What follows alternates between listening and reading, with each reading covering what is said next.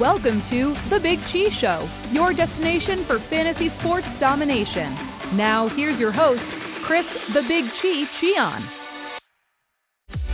Welcome, everybody, to The Big Chee Show here on W T O P, a fantasy sports experience, and I am joined by the Pat Mayo Experience.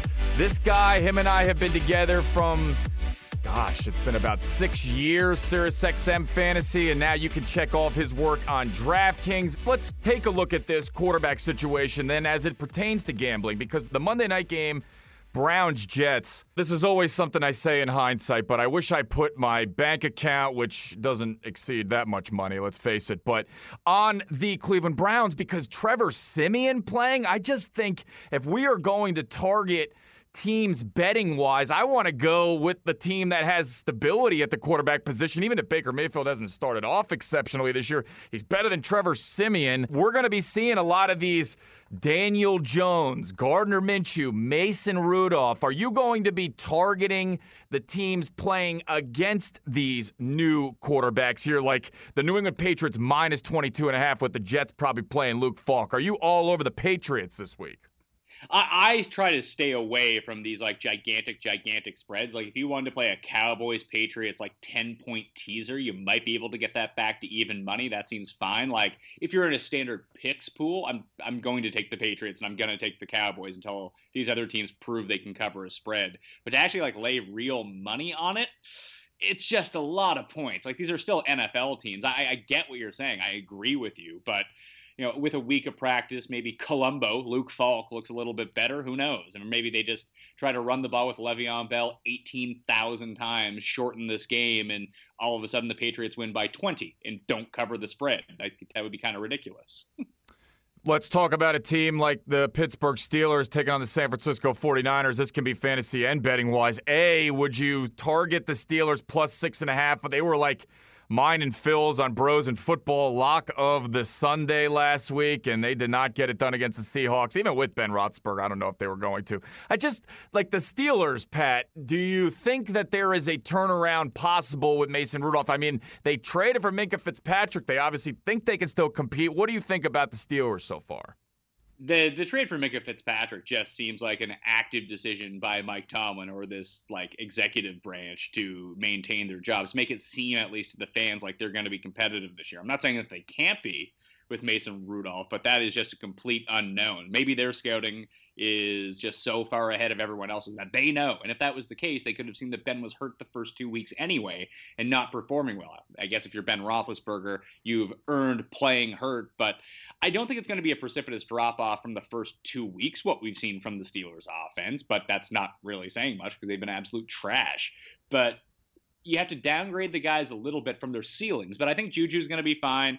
Obviously, Mason Rudolph has a connection with Vance McDonald of Vance Refrigeration, so he's going to be good to go. And he played with James Washington in college, and we saw James Washington take a huge leap in snap count this week over Dante Moncrief. So you can make that swap right now if you'd like. Just pick up James Washington, drop Dante Moncrief, or just pick up James Washington in general. He does have substantial upside as a burner in this spot. It's six and a half in San Francisco this week.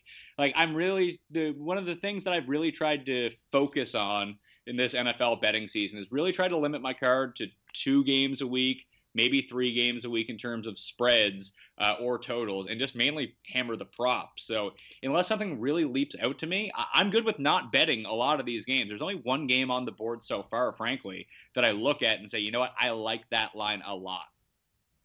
And that would be the Tampa Bay Buccaneers minus six and a half at home against Daniel Jones, Doctor Jones.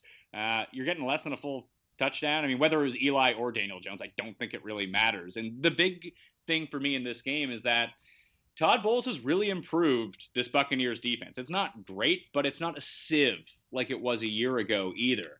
And the one thing that they really do well, which seems really counterintuitive to today's N F L, is that with Vita Vea and the Ndamukong Suh, they stop the run really, really well. And that's the only thing that the Giants can do. We're not even sure if Sterling Shepard's going to pass concussion protocol to play this game, but even if he does, who cares?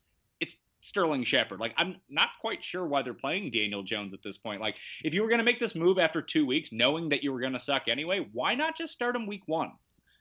Yeah, I couldn't agree more that the Giants have been a team that, you know, here we're here in Washington. We've got the Redskins who are incompetent. I would say the Giants are pretty much right there with them. Let me ask you this, Pat. Well, hold, hold on. At least the Redskins are, like, fun incompetent this year. Like, Case Keenum's a fun quarterback to watch. He's not good, but he can make a few plays. He can throw it down the field. Like, it's sad watching the Giants.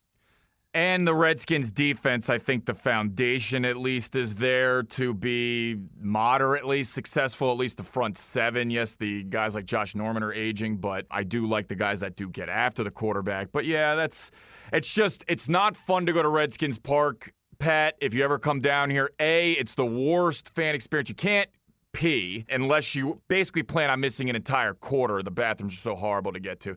You can't drive out of there unless you've got two hours to kill because you'll move about ten feet. And then there's seventy-five percent of the fans of the other team come to Redskin Stadium. So it's it's just bad. You know what? I decided I'm just watching at home from now on, Pat. I'm not going even to the games anymore. It helps me with my fantasy stuff too. And it helps me when I'm doing things like teasers, right?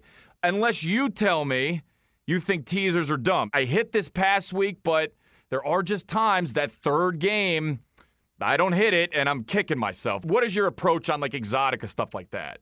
Uh, teasers and parlays are losing bets. Just people need to know that up front. Now, they're incredibly fun to play. It's hard to construct a teaser that you look at and think, well, I, I don't see how this loses, yet they tend to lose almost every single week.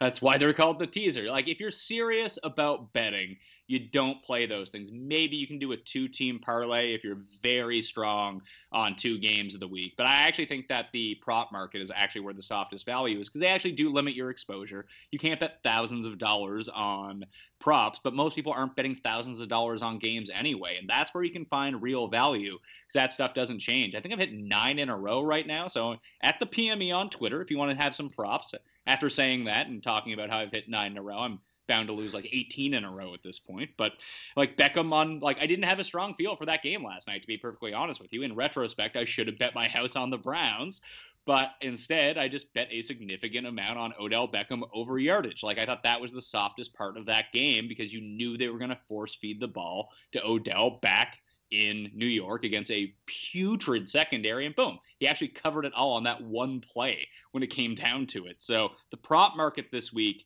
they're not going to be released until like Saturday or Sunday, but that's really where you want to be targeting. Let's talk about the tight end position, going back to D F S here real quick, Pat, because one of like the debates I've had internally, and one thing that I have found is that when I go value a tight end, it doesn't work out for me in my lineups on D K. When I spend up on the Travis Kelce's, Evan Ingram's of the world, that seemingly has been working out. So in your some of your best lineups or in your builds, how do you like to approach the tight end position?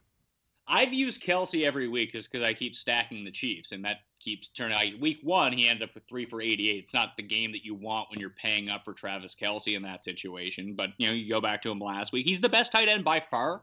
So that really goes a long way, and it depends on who you pay down for. Like, last week uh, on the show, we gave out Waller and we gave out uh, Will Disley, and both those guys turned out to be pretty good. But if you had played Mark Andrews, you probably ended up winning the week. So all those guys were below four thousand dollars. The only really crooked move you could have made is if you took T J Hawkinson, and he just ended up being about, I assume that's what you did?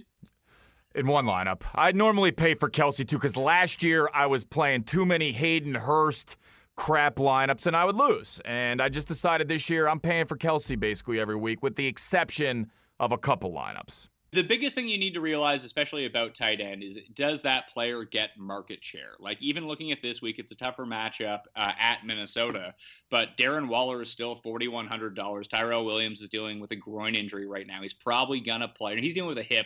Jacobs is dealing with a groin injury. That he's concentrating like twenty-five, thirty percent of this team's target share. And he's incredibly fast, so he can always break a big one. But if he's going to average like six, seven, eight targets a game, until his price actually goes up into like the five thousand dollars area, which it will at some point, then he's the guy to go target. Speaking of Pat Mayo here, you can check out all of his work at the P M E on Twitter, rankings, and you can find all of his audio, iTunes, Spotify. I mean, literally, you are just loaded with content here, Pat. I'm going to tell you an offense that I thought was loaded this offseason and now has disappointed, and that is the Tampa Bay Buccaneers. You mentioned them as a play that you like this week. O J. Howard We're, we're sticking with the tight ends here. He has been almost non-existent, and I think people are starting to jump ship here. Would this be the week you would jump on board? I don't know if I would jump on board. That would really depend. Like, if I was playing one lineup, the answer would be absolutely not. If it's my season-long team, I think I have him ranked at, like, thirteen this week, only because he's playing an incredible amount of snaps. He's playing over ninety percent of the Bucs snaps. Just everyone thought in this Bruce Arians offense, like, oh, you have this gigantic freak athlete who's huge, super fast, just let him run down the seams, and he's just going to be open all day, which would be the case. This offensive line sucks so much they actually have to have him to block, and he's such a good blocker. It's it's almost like the old Gronk thing where you'd see Gronk on the field, and if they weren't actively throwing to him or scheming for him, then he was just going to stand back and block because he was one of the best blockers in the league. Hawkinson's going to fall into the same trap too because he's such a good blocker. O J. Howard is in that mix as well. You're going to have to – he's not going to have any sort of consistency. So for something like DraftKings, he actually is week to week a good play if you just kind of play him every week and you hope to get lucky that week that he does break out for those two touchdown, one hundred sixty-four yard games. He's going to have two or three of those. It's just going to be impossible to predict the matchup or the week where that's going to happen. And those are just death players in season-long fantasy lineups because they generate zeros as well. So if you're looking for safety, he is obviously not the guy that you want this week. I'm going to look at the lowest total and the highest total in this week, and I want your opinion on it. The lowest total is the game on Thursday night.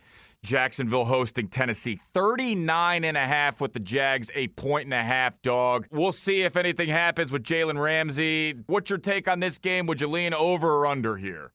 I try not to play totals on Thursday night because they either go like hilariously under or over by forty points. And it's all because like defensive breakdown, short weeks, guys getting hurt, like that stuff just is just out of my pay grade to try to project. I just like the Titans minus one and a half on the road. The Titans are the better team. They are not dysfunctional like the Jags are. Uh, and I mean, there's probably no real difference between Mariota, who kind of sucks, and Minshew Walk. But the fact that the Titans can get to the passer uh, is just going to cause so many problems. Uh, Minshew, he fumbled three times last week. He only lost one of them. He looked good on one of these drives. If there's one thing that we've seen over the past three or so years is that Derrick Henry eats up this defense. If you're a team that cannot pass the ball effectively and relies on that, like most teams, then you know, you might actually have a chance against the Jags. So their run defense isn't very good. Their pass defense, with or without Ramsey, is still going to be really good. And we still don't have word on A J. Bouye yet. A J. Bouye yet if he's going to play, but turn around, hand it to Derrick Henry twenty-five times. He'll probably break a big one, and that might be enough to win this game. Like, the Titans are really mediocre. They're very average across the board, but where you see teams like the Jags who are really good in some areas and really poor in some areas, those are the teams that the Titans feast on. And the Ravens and the Chiefs are the highest total game this week right now at fifty-five. Chiefs a seven-point favorite at home. Pat, are you buying this Ravens offense? And you think they really should be getting, you know, in a game with the highest total based on what we've seen so far? Yeah, people are already hammering the Ravens here. I see it at six and a half on my book uh, in DraftKings Sportsbook. So I like the Chiefs. Uh, I don't think this is going to be a this is just probably going to be a stay away game for me, just in general, because Lamar. I I remember this game from last year when they were running that like Navy style offense, and they almost beat the Chiefs in Kansas City in that game. Like, this offense is so much better now that it's actually tailored to the strengths of Lamar Jackson. I just find it hard to figure out what they're going to look like now that they're playing a real team. Uh, not that the Chiefs' defense is any great shakes. Uh, they're probably on par with Arizona and Miami, but they have an offense that can score points. So I don't know how good this Ravens defense is, to tell you the truth. Like, is Kyler Murray really all that good? Like, they didn't make him look bad whatsoever. What happens when Patrick Mahomes gets in there? Like, you probably watch the Ravens more closely than I do mm-hmm. and have more of a beat on what their defense is doing. But frankly, it doesn't seem like it's going to be all that good. Like, congratulations. Uh, you, you shut down the Dolphins. Big, big whoop. They have a lot of young guys stepping up for the veterans that did depart.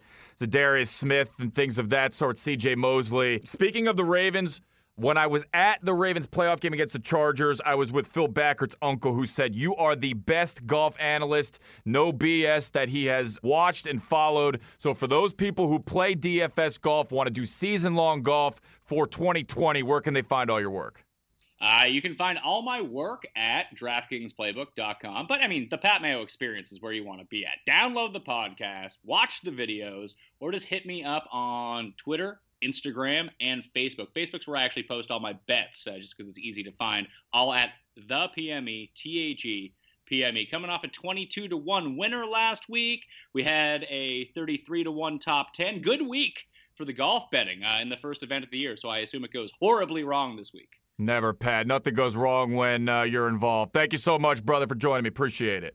Uh, thanks for having me on, dude. Thanks, everyone, for joining us here today on The Big Chee Show. Please subscribe on iTunes, Big Chee Show. Check out my live blog, W T O P dot com. Search Big Chee Show. I'm going to have my weekly rankings up for week three. You can find that on Wednesday. Music in this episode is Rev by Eveningland. Available in the YouTube audio library. Big Chee out. Thanks for listening. Let's dominate week three.